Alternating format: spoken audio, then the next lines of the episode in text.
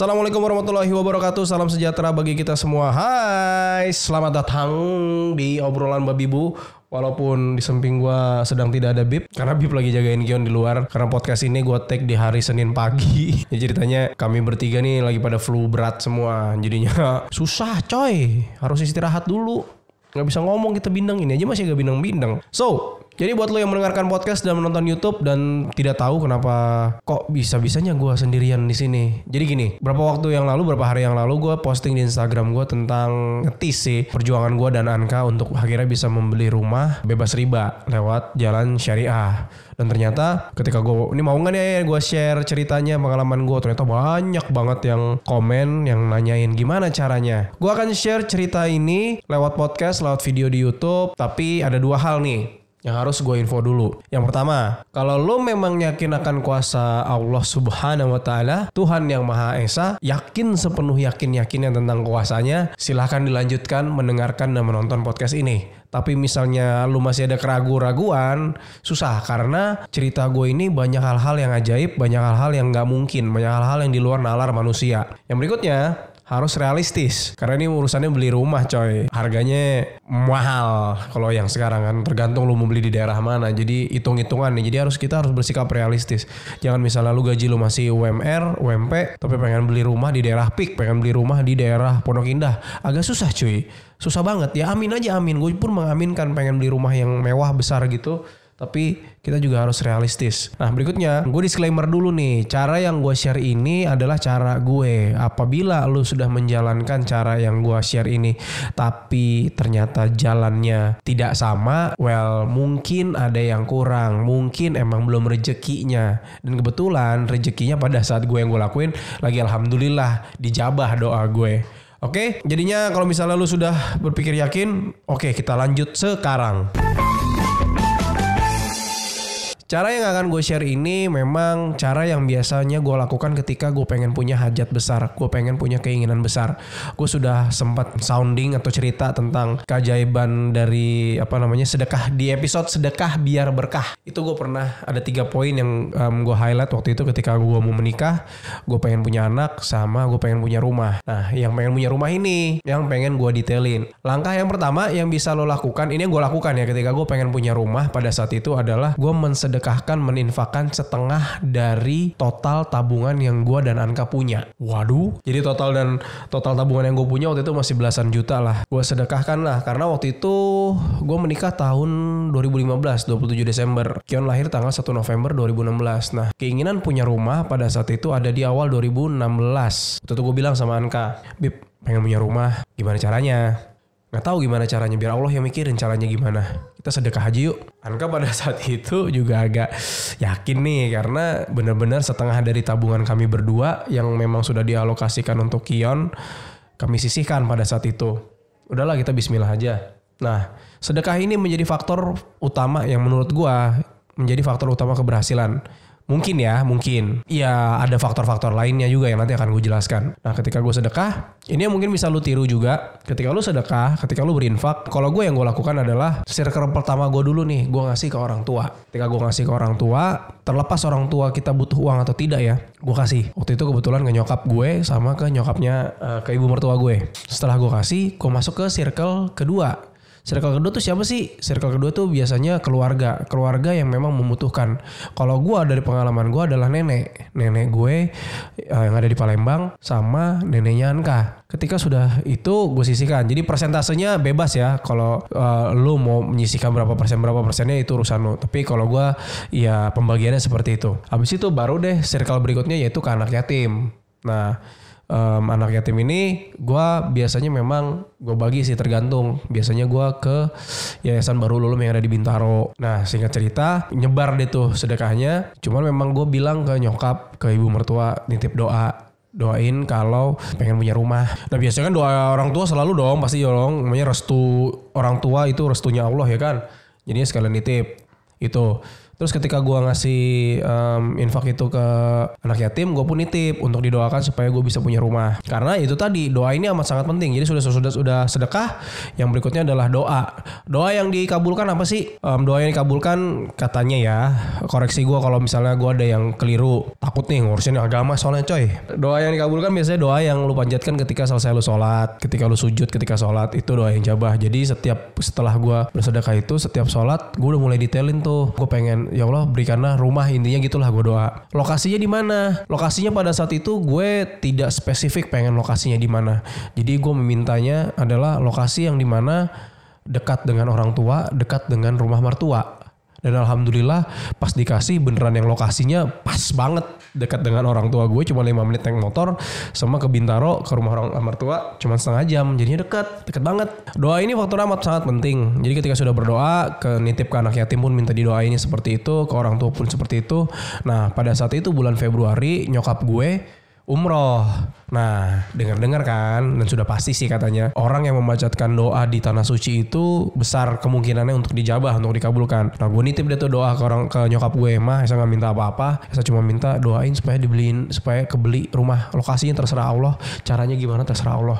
Akhirnya gitu. Bulan Maret itu kejadian punya rumah. Nah, sesudah doa, yang berikutnya adalah silaturahmi cuy. Usaha juga nih ada tawakalnya kita. Tawakalnya seperti apa? Mulai deh tuh gue nyari-nyari tentang informasi properti syariah. Karena memang ketika gue pengen punya rumah, gue pengen rumahnya itu bebas riba. Riba ini apa sih? Riba ini adalah dosa yang amat sangat banyak dan sangat besar ternyata. Urusannya rata-rata sih ke keuangan ya. Nah dosa terkecilnya aja seperti ini dosa terkecilnya seperti dosanya itu menzinahi ibu kandung sendiri kacau kan. Nah, makanya gue pengen punya rumah yang memang bebas riba dalam hari ini karena ini kan rumah rumah pertama, rumah untuk istri dan anak. Masa sih kita ngasih dosa? Pada saat itu gue berpikirnya seperti itu. Tapi zero knowledge gue tentang perumahan syariah emang ada ya gitu. Ternyata gue nanya-nanya. Nah di sinilah silaturahmi itu penting. Gue nanya ke rekan-rekan gue yang memang sudah duluan belajar ngaji. Dapatlah informasi dari Mas Onri namanya. Halo Mas Onri kalau lo mendengarkan atau menonton, gue tanya lah Mas lo ada informasi tentang properti syariah nggak? Ntar tanya teman gue ya ternyata ada beberapa developer yang memang syariah. Gue sih berpikirnya pada saat itu developer syariah ini ya ujung-ujungnya ke APR ke bank syariah. Kan yang ada di kepala kita kan gitu kan. Ya syariah sistem pembayarannya lewat bank syariah. Ternyata tidak. Nanti akan gue jelaskan lagi sih perbedaannya sih antara properti syariah dengan yang konvensional ya KPR syariah dengan KPR konvensional.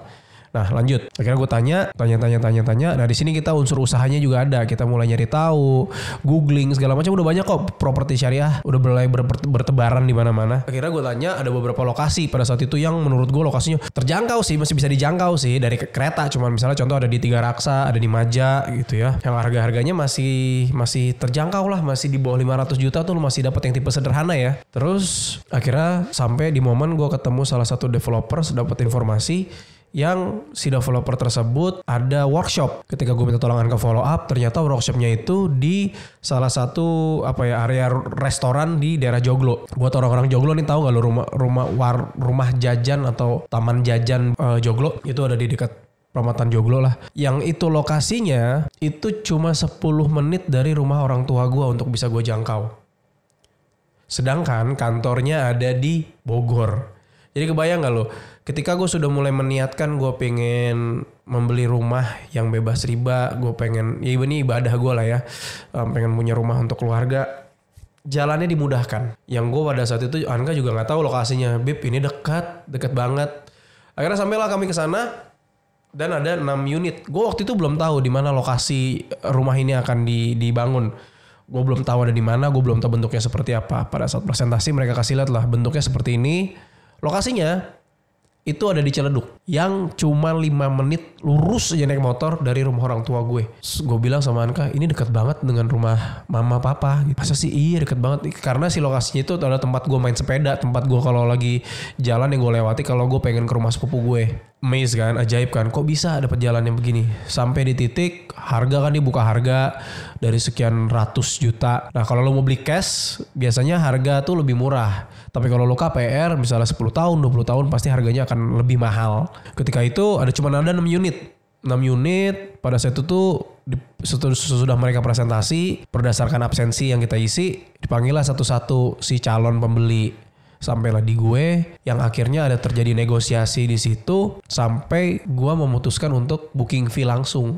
Nyampe selesai gue booking fee gue telepon nyokap nyokap gue gak percaya. Terus pun gue dan Anka sama-sama tidak percaya pada saat itu ketika kami masuk mobil menuju lokasi yang akan dibangun rumah. Kalimat yang kami ucapkan cuma masya Allah alhamdulillah. Sepanjang jalan karena langsung kasih booking fee yang menurut gue ini kita beli rumah loh. Beli rumah yang nominalnya besar loh yang sudah ngelewatin kata ratus juta sudah M tapi kebeli Alhamdulillah pada saat itu. Uangnya ya belum ada di rekening. Baru ada uang buat booking fee. Tapi berbekal yakin insya Allah ada jalan lah. Dan hitung-hitungan dari nyisihin dari gaji gue dan Anka bisa lah nih kita bayar DP yang waktu itu DP-nya pun dibagi jadi 6 kali cicilan per bulannya. Memang gue patungan dan DP-nya memang waktu itu bulanannya lebih besar dibanding angsuran bulanannya jadi gue makan ke patungan sampai akhirnya pun kakak gue juga jadi ikutan beli karena gue ajakin. Jadinya pada saat itu di dari 6 unit, 2 unit untuk gue dan kakak gue. Kakak gue waktu itu ada di Singapura karena dia bekerja di sana.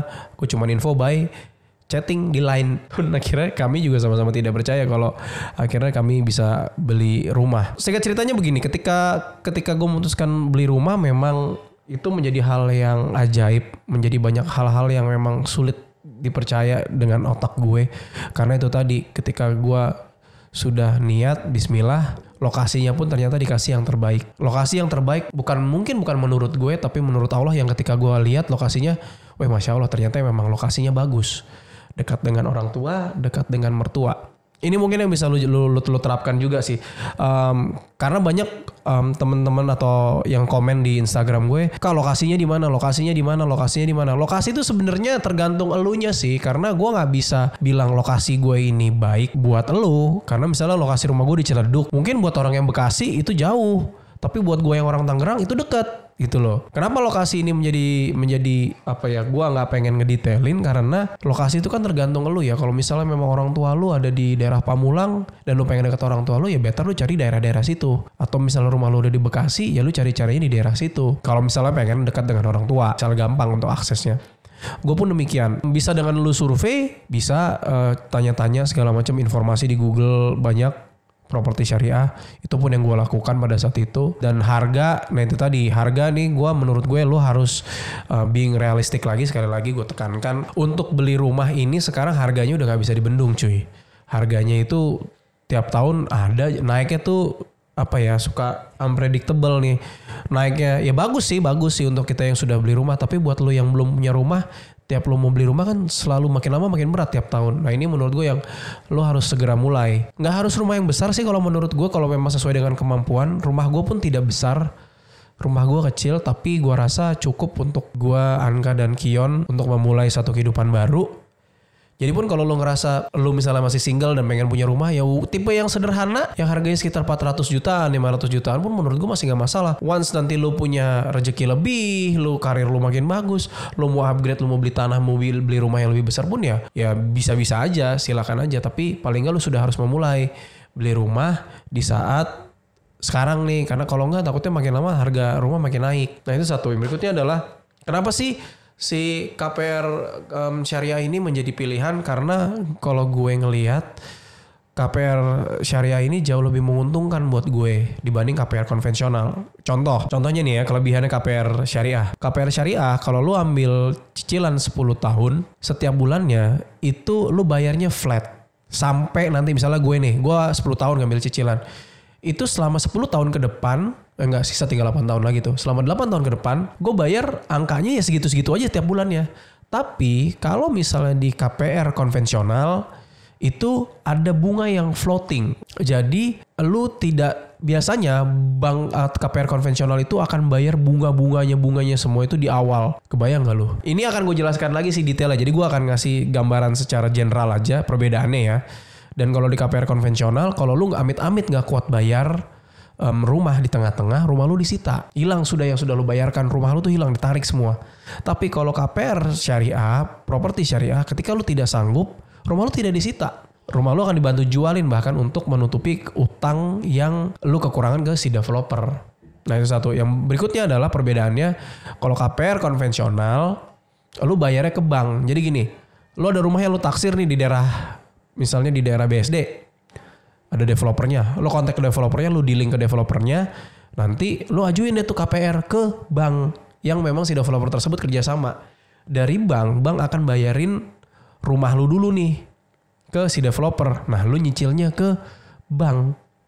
Kalau KPR syariah bayarnya nggak ke bank lagi tapi langsung ke developer. Di situ bebas ribanya karena kalau yang namanya uh, jual beli itu yang kenapa bisa jadi riba karena terjadi dua kali akad. Jadi akad lu ke ke bank, akadnya bank ke developer, akad jual belinya itu dua kali nggak boleh jatuhnya riba. Kalau untuk yang syariah akadnya cuma satu kali, akadnya langsung ke developer. Itu yang menjadikan salah satu poinnya si properti syariah itu bebas riba. Langkah-langkah konkret yang tadi sudah gue jabarkan, gue balikin lagi ke lo. Lo mau jalankan lo mau percaya atau lo mau tidak, ya gue kembalikan lagi ke lo. Tapi itulah pengalaman yang memang gue ceritakan tanpa gue kurangin sedikit pun, tanpa gue tambah-tambahin pun. Jadi memang itu benar adanya. Jadi itu tadi langkahnya. Sedekah dulu. Sedekahnya tapi beneran setengah banget. Bebas. Kalau lu pengen hasilnya lebih besar ya sedekahnya sih harusnya sih lebih besar ya. Tapi bang, kak, sa, sedekah kan nggak boleh mengharapkan imbalan. Kan kita hanya mengharapkan pahala. Baiklah, kalau ustadz yang gue pelajarin, yang tempat ustadz gue ngaji, Ustadz Yusuf Mansur, lu boleh kok sedekah atau lu berinfak untuk untuk memperlancar hajat lu boleh tapi untuk dapat pahala ya juga boleh nah kalau gue ini gue lagi ada hajat dan untuk memperlancarnya kan gue memang harus dengan sedekah Balik lagi, kalau lo mau jalanin, ayo. Kalau enggak, tidak apa-apa. Kenapa harus setengah? Karena di Al-Quran dijelasinnya gitu. Sisihkan setengah dari hartamu. Gua nggak pengen nyebutin ayatnya takut gue salah ya. Atau artinya bisa dicari aja sendiri. Tapi yang gue baca itu setengah dari harta. Jadi gue nyisikan benar-benar setengahnya. Setelah itu, lu jangan putus doa. Jangan putus doa, minta terus. Nah minta terus ya gimana cara doanya? Ya lu cari tahu doa-doa yang dijabah tuh pada saat kapan aja. Di mana lokasinya. Yang berikutnya, kurang-kurangin dosa cuy. Dosa-dosa kecil, gibah-gibah ngomongin orang tuh dikurangin. Karena yang gue tahu dari Ustaz tadi Hidayat, kenapa lu permintaan atau doa lu susah dikabulkan? Karena ada dosa yang nutup. Gitu. Jadinya kurang-kurangin party, kurang-kurangin ngomongin orang, kurang-kurangin ya banyak macam lah dosa minum-minum yang haram, makan-makan yang haram, kurang-kurangin lah, dihilangkan, di, di, di, dihilangkan kebiasaan-kebiasaan itu supaya makin lancar keinginan lo. Setelah dari situ, mulai lalu bertawakal, mulai usaha, cari tahu informasi tentang properti syariah. Yang gue yakin pun makin ke sini properti syariah ternyata mulai makin banyak developer-developernya dan makin ke sini pun banyak developer-developer yang mereka tidak melabeli mereka syariah tapi sistem yang mereka pakai syariah bayarnya langsung ke developer tidak ada bunga jadi sistem yang itu diadap sistem syariahnya diadaptasi ke developer yang mereka tidak declare sebagai developer syariah. Kak, terus langkah konkretnya apa? Ya itu langkah konkret yang sudah gue jalankan. Itu adalah langkah nyata yang gue jalankan. Gue tidak pusing pada saat itu mau cari lokasinya di mana. Gue cuman mikirin rumahnya seperti apa, harganya berapa untuk dari lokasi ya udah cari-cari yang sekitaran Tangerang. Balik lagi kalau memang lu pengen dekat pengen di daerah mana ya silakan cari-cari aja lokasi yang di mana. Dan menurutku udah mulai banyak kok informasi-informasi yang tentang properti syariah. Boleh percaya boleh tidak tapi itu adalah cara yang gue jalankan. Sampai sekarang pun gue masih bingung masih yang kok bisa ya. Tapi ya memang itu jalannya. Yang pada saat gue bayar cicilan pun yang darinya gue berat mulai berangsur ringan. Karena pada saat itu ketika gue udah mulai bayar DP segala macam alhamdulillah kejadian apa tempat gue bekerja mempromosikan gue dua kali naik jabatan dalam satu tahun yang menurut gue itu adalah hal yang mustahil untuk seorang karyawan di kerja kantor. Dua kali dipromosi dalam satu tahun yang otomatis ketika lu dua kali dipromosiin ada kenaikan gaji kan pada saat itu. Itu yang terjadi dengan diri gue. Plus ada beberapa side job side job freelance gue yang tiba-tiba datang in the middle of nowhere, datang nawarin gue kerjaan. Ya kan lumayan untuk nambah-nambahin kan. Jadinya Masya Allah, Alhamdulillah akhirnya gue bisa kebeli. Mudah-mudahan pengalaman yang gue share kali ini bisa bisa membantu lo, bisa mencerahkan, cuma mencerahkan wajah kali ya mencerahkan, bisa menginspirasi mudah-mudahan ya untuk lo bergerak untuk yuk coba yuk kita beli rumah. Daripada lu gonta-ganti handphone harga handphone makin turun. Ya bebas sih sekali lagi. Tapi kalau buat gue alangkah lebih baiknya jika uang yang kita sudah cari sisihkan. Boleh untuk ganti handphone untuk entertainment segala macam nonton makan. Tapi lu udah mulai mikirin untuk masa depan lu juga. Rumah menurut gue adalah pilihan yang paling terbaik. Properti menurut gue adalah pilihan yang terbaik. Supaya nanti lu ketika sudah berkeluarga lu nggak ribet lagi cuy. Lu nggak repot lagi. Begitu. Kalau misalnya lo ada pertanyaan tentang properti syariah lu bisa langsung um, komentar di kolom komen atau yang mendengarkan podcast kali ini lo bisa langsung DM gue untuk nanya-nanya. Nanti pertanyaan-pertanyaan itu akan gue kumpulkan dan akan gue jawab lagi mungkin di edisi podcast yang akan datang yang ngebahas tentang properti syariah. Oke, good luck, Bismillah, semoga lo bisa menjalankannya. Oh ya, buat yang non Muslim pun properti syariah ini nggak harus untuk yang Islam ya properti syariah ini sistem pembayarannya aja yang syariah. Tapi kalau lu non muslim dan lu tertarik karena menguntungkan buat gue ini, ini recommended banget dibanding KPR konvensional. Silakan aja, banyak kok sekarang dan bukan berarti properti syariah atau developer yang syariah ini menjadi anti terhadap yang non muslim. Enggak, uh, developer yang gue pilih pada saat itu pun udah bilang non muslim pun boleh kok beli rumah di sini. Sistemnya aja yang syariah dan sistemnya itu yang mempermudah kita orang-orang yang millennials gitu ya yang mulai katanya mulai bingung beli rumah, mulai bisa kesampaian beli rumah. Oke, sekian dari gue. Kita akan ketemu lagi mungkin mudah-mudahan insya Allah di podcast berikutnya. Yep, Assalamualaikum warahmatullahi wabarakatuh. Ciao.